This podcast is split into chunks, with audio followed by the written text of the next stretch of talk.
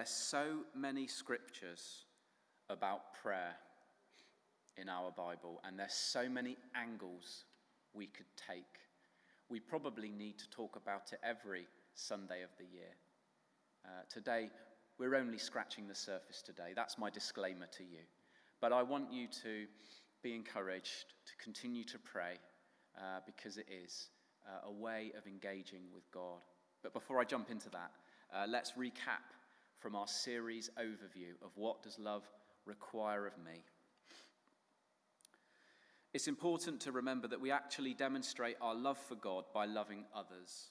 And in part one of our series, we addressed the question what is my calling in life? We concluded that our calling in life is to learn to love God and love others in the context of community. Fulfilling Jesus' great commandment to love God and love others would be impossible in isolation. And in part two of our series, we addressed the question Do my words really matter? And we concluded that yes, our words really do matter because we are required to communicate words of loving kindness, encouragement, praise, and gratitude in order to show people they are loved and to make Jesus known. In part three of our series, we addressed the question why should I serve others? And we concluded that we should definitely serve others because Jesus models servant leadership throughout his life and ministry. People will know we love them when we show we love them. In part four, we addressed the question why should I give away my time? And we discover that giving our valuable time to someone else is a loving response to them and encourages togetherness. Togetherness. And it builds trust and love. Uh, and then we thought about gift giving last week and how important it is to give to others, meeting their needs where we can expresses God's love to them. And it was a communion service, and we remembered that Christ gave himself as a gift to us in order that we may be rescued. Giving is important. And today I'm asking the question um, Are my prayers a priority? Are they really a priority? In part two of our sermon series, which we've just briefly reviewed, we asked the question Do my words really matter? And we concluded that the words we speak are really important. In our passage today, the Apostle Paul reminds us again of the power of our speech. A few words spoken from a judge can either acquit or condemn a person to a sentence in prison. A doctor's words of analysis to a patient can either produce ecstatic rejoicing, or heavy despair. There is great power in the written and spoken words. This we know. The great theologian Warren W. Wiersbe informs us that for every word written in Adolf Hitler's Mein Kampf, 125 people lost their lives during World War II. Words have power. Our speech contains power, and it's a gift from God to us. And we must use it to bring Him honor. The tongue, as we know, has the capacity for accomplishing great things for good and the capacity for tremendous destruction and evil. In his letter to the church at Colossae, Paul encourages the church to devote themselves to prayer we could argue that prayer, worship, ministry, and preaching are the highest uses of our gift of speech. Even as Paul is stuck in prison, prayer was his priority. He's in a very difficult situation, but his first instinct is to ask the church for prayer prayer. If the great Christian apostle Paul needed prayer, I know that means I definitely need prayer. We all need prayer. And Paul clearly instructs us all to pray. We all need to pray. But how must we pray? Paul teaches us that our prayers must be faithful, watchful, thankful, and purposeful in our passage today. Firstly, our prayers must be faithful. We must be steadfast, unwavering, unshakable in prayer. We must be devoted to praying and never relinquish. Jesus is calling on our lives to pray. The early church continually met to pray, and so should we. Unfortunately, sometimes as Christians, we only pray when we feel like it or when there's a crisis. But Paul teaches us to pray without ceasing. There's a challenge for us. Pray without ceasing. Secondly, our prayers must be watchful. We must be awake and alert as we pray. I'm not prescribing a formula to prayer, but when there is fire on the altar, the incense rises to God. In other words, there needs to be fire in our hearts when we pray. And if there is, if there is fire in our hearts when we pray, we can be confident that we will be heard.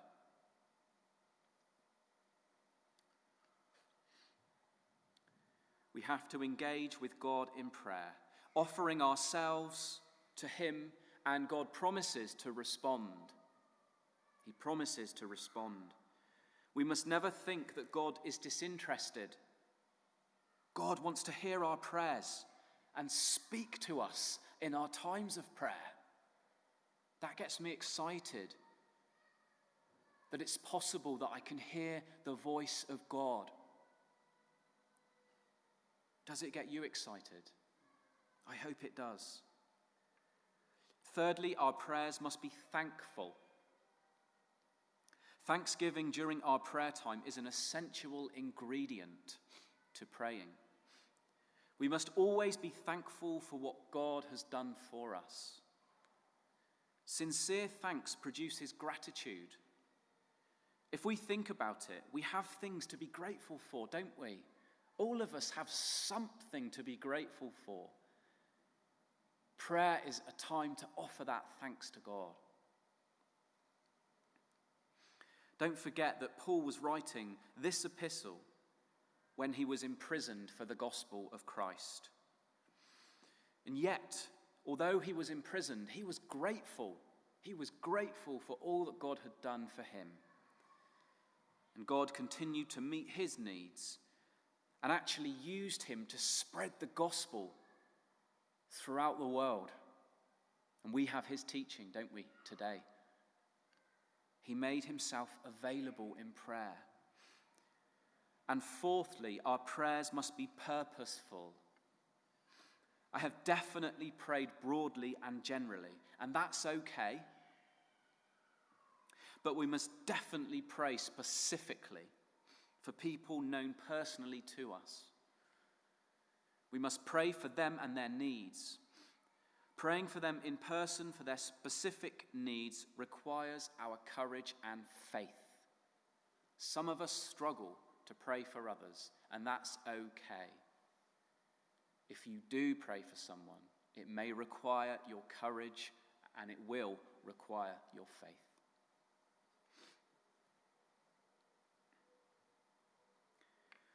Remember, this is important. Prayer is not telling God what he should do or what he should give, but prayer is actually asking God for what he wants to do or wants to give.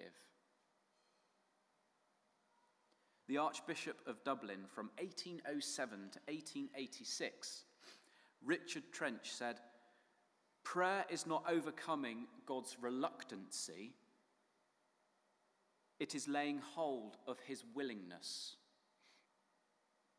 God wants to answer our prayers, and he will. He will. It might not always be in our timing or in ways we had hoped, but he will answer our prayers. And one day we will understand why our lives have transpired the way they have if we have experienced difficult times. In Islam, Muslims pray faithfully to Allah and towards Mecca five times a day. This call to prayer is called Salat and is one of the five pillars of Islam. Although I commend this commitment to prayer, in my limited understanding of Islam, there are a number of criteria or rituals that need to be fulfilled in order to offer acceptable prayers to Allah. These criteria are the correct ceremonial attire must be worn. Ablutions must be performed. These are ceremonial washings.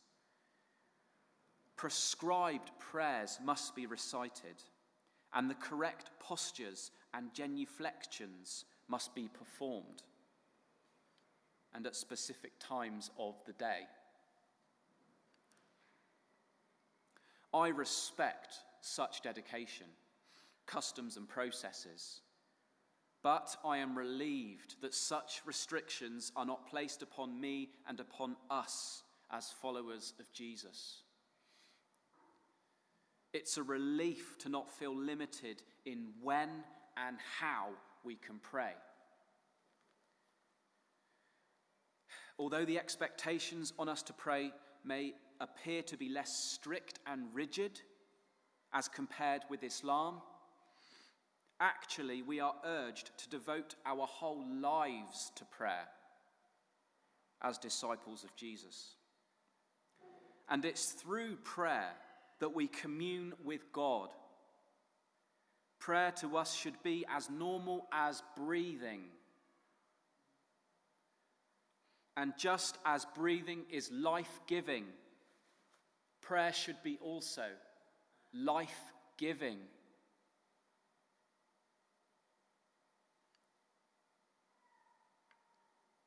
Prayer is communion with God, the God who gave us breath, the God who gave us life. Prayer is communion with God. The theologian Michael Reeves highlights that prayer can take many forms. Just as we have different ways of connecting to family and friends and late night chats with them, or text messages and emails, there are numerous, numerous ways to connect with family and friends. Prayer is the same. He argues that we mustn't try to squeeze God into a limited, allocated slot each day, which could limit his influence. It could also create a disconnection between quality time with God and our daily activities. And we don't want to separate our lives from prayer. They must become entwined. They must become entwined. Prayer must be as natural to us as breathing. And in everything we do, we don't stop breathing. Prayer should not be separated from what we do, but involved with everything we do. We must try to understand prayer as inviting Jesus into every area of our lives, every situation we face. The Apostle Paul tells us to pray in the power of the Holy Spirit on all occasions, not some, all occasions.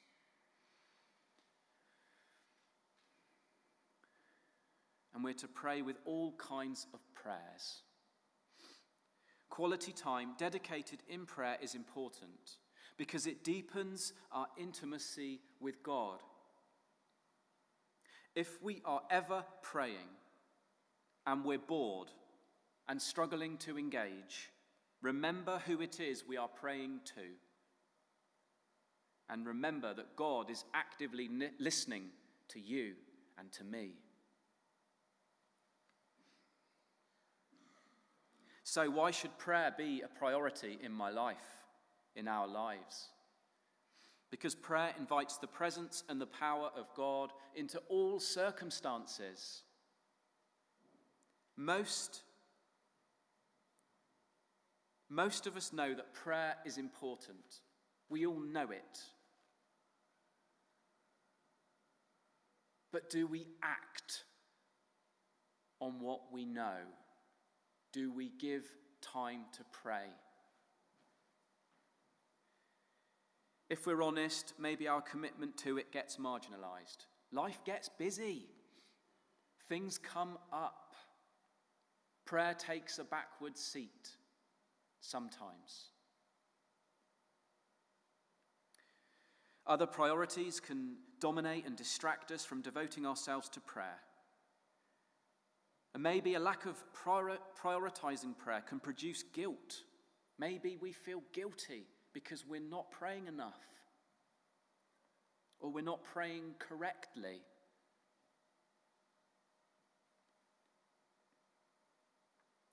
Maybe prayer stirs up feelings of inadequacy or self consciousness. I want to offer four ways to improve your prayer life that Rick Warren has suggested. The first is make prayer a priority. Make it a priority. When Moses was instructing Israel about the importance of obeying their God, he reminded them of God's closeness to them, and he said, What great nation has a God as near to them as the Lord our God is near to us whenever we call on him? God wants to respond to you in prayer. Therefore, make time with Him a priority in your life. Be available because He is available to you whenever you call. The apostles devoted themselves to prayer and the word, and we must do the same. We must try to devote ourselves to prayer and the word. The second is the power of praying together. The early church, the first disciples, prayed together frequently. We are told in Acts they met continually to pray together. When we pray with others, we are united. And not only do we deepen our intimacy with God and trust in Him, but we deepen our friendships and our trust with one another and our trust is enhanced and enriched with one another when we pray together. It can be such a blessing when someone prays for us. One of the most loving things we can do for someone else, whether that is together or apart, is to offer that individual to God in prayer. Where we are unable to meet their need, God can meet their need. Therefore, it's one of the most loving things we can do offer them to God in prayer. At Pursuit, uh, on the second week in the evening, uh, a lady came up to me and she read out some words she had written. Now, she regularly asks God to put people on her heart to pray for, and she does that faithfully. And then God gives her a word for that person. And she gave me a word. And she came and read it to me, that word. And it reduced me to tears because I knew she had heard from God and God was speaking to me. We must prioritize prayer. It will bless us and it will bless our church family and it will bless those in our community. We have to prioritize it. The third is to share and pray about personal needs. Whenever I come before God to pray, I come with confidence. As Hebrews tells us, So let us come boldly to the throne of our gracious God. There we will receive his mercy, and we will find grace to help us when we need it most. Hebrews 4 16. When praying with those who we know care about us, we must share our true needs and concerns in order that they can pray specifically for us. It's so encouraging when we see answers to prayers. We should also remember that Jesus encourage us to, encourages us to pray together, but in secret, on our own. And we pray to our Heavenly Father. And we must be honest and share with Him our hearts. We must give ourselves to Him in prayer in the secret place and he promises to be with us and bless us. The fourth is to pray in the moment. Paul encourages us to pray about everything. Don't worry about anything. Instead, pray about everything. Tell God what you need and thank him for all he has done. From Philippians chapter 4 verse 6. We should cultivate the habit of stopping to pray when a need presents itself. Whenever there is a crisis or a difficult situation in your own life or in the life of someone you care about, pray. Or when someone who has turned to you for help and would value your prayer, pray for them. Respond in tender love and pray for them. When we actually stop for them or for anyone, we will soon become aware that there are lots of opportunities in our lives to invite God into situations. The opportunities are as frequent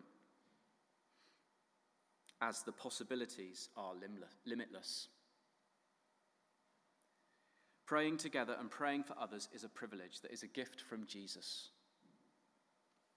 It's one of the greatest privileges we have as a community of Jesus' people. So let's take full advantage of it. Let's pray.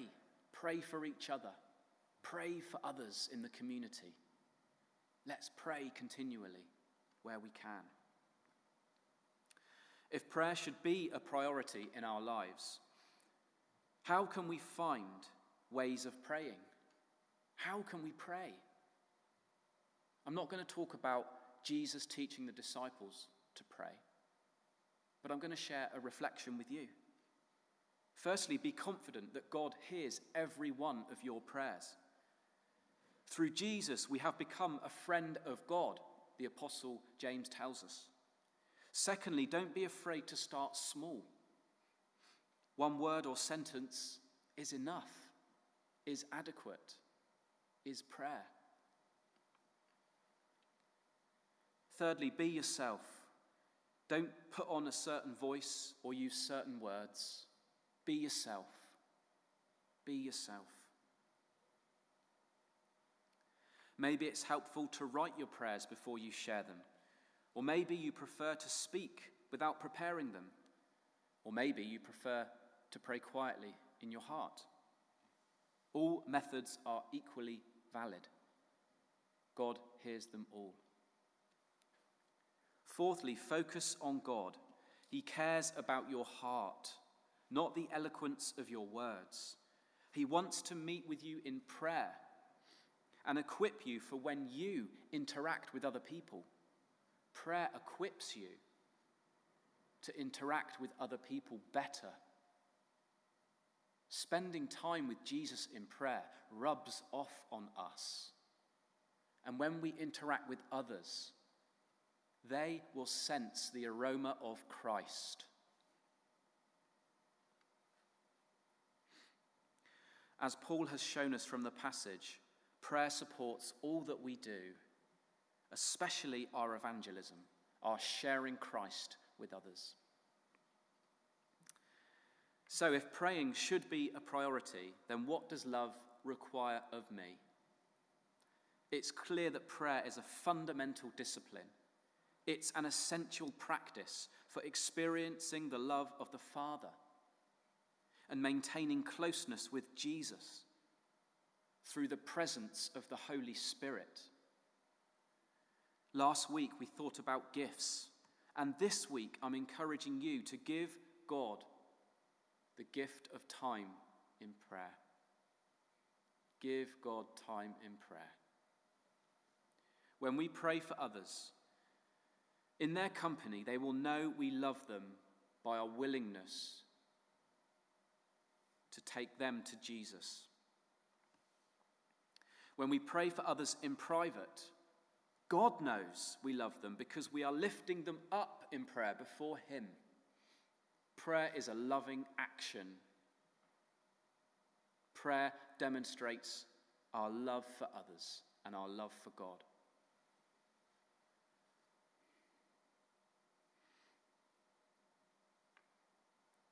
We are called to offer to God in prayer those from our community.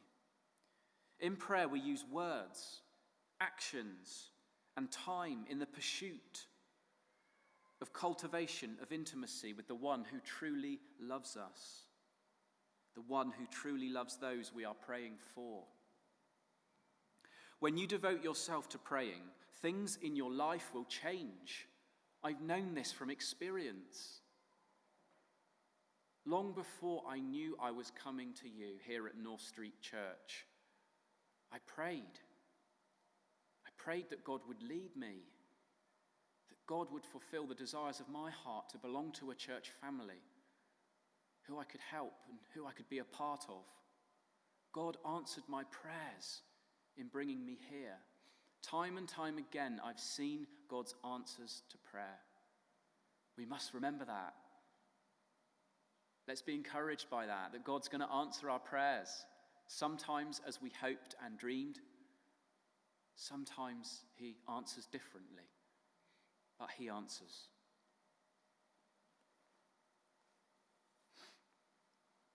Invite God into everything you do throughout the day. That might be a challenge for some of us, but we can do that.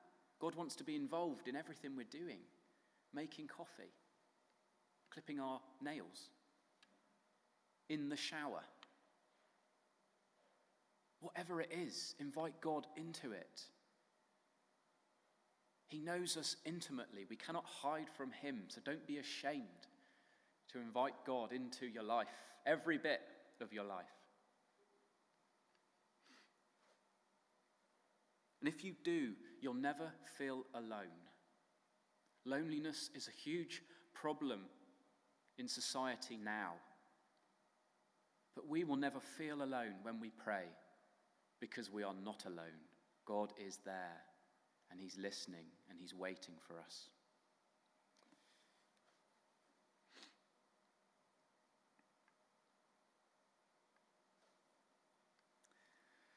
Something that has encouraged me to pray for others is to remember that God hears and remembers every prayer we've said for ourselves or for other people. God remembers every prayer we've spoken.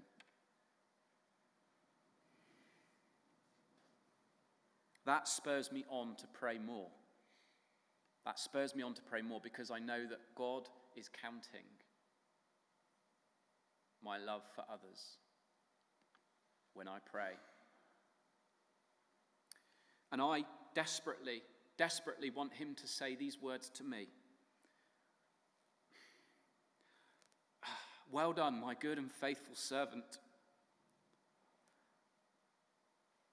Come and share your master's happiness. Prayer is the one thing we can do for others when we feel helpless. They don't even need to know we're praying for them, but it's the one thing we can do for them. So, should my prayers be our priority? Should our prayers be a priority? Yes, prayer should be a priority because through prayer we meet with Jesus and bring others to Him. Our whole lives should be a prayer. Communion with God is prayer. What does love require of me? It requires my prayers. Amen.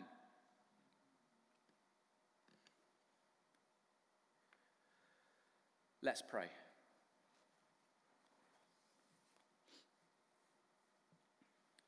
Lord Jesus, thank you that we can come to you in prayer. Thank you for the intimacy that you can share with us and we can share with you in prayer. Help us to be inspired to pray more frequently, inviting you into more of our lives and stir in us a passion to pray for others. May we love you and love others through our act of prayer. Amen.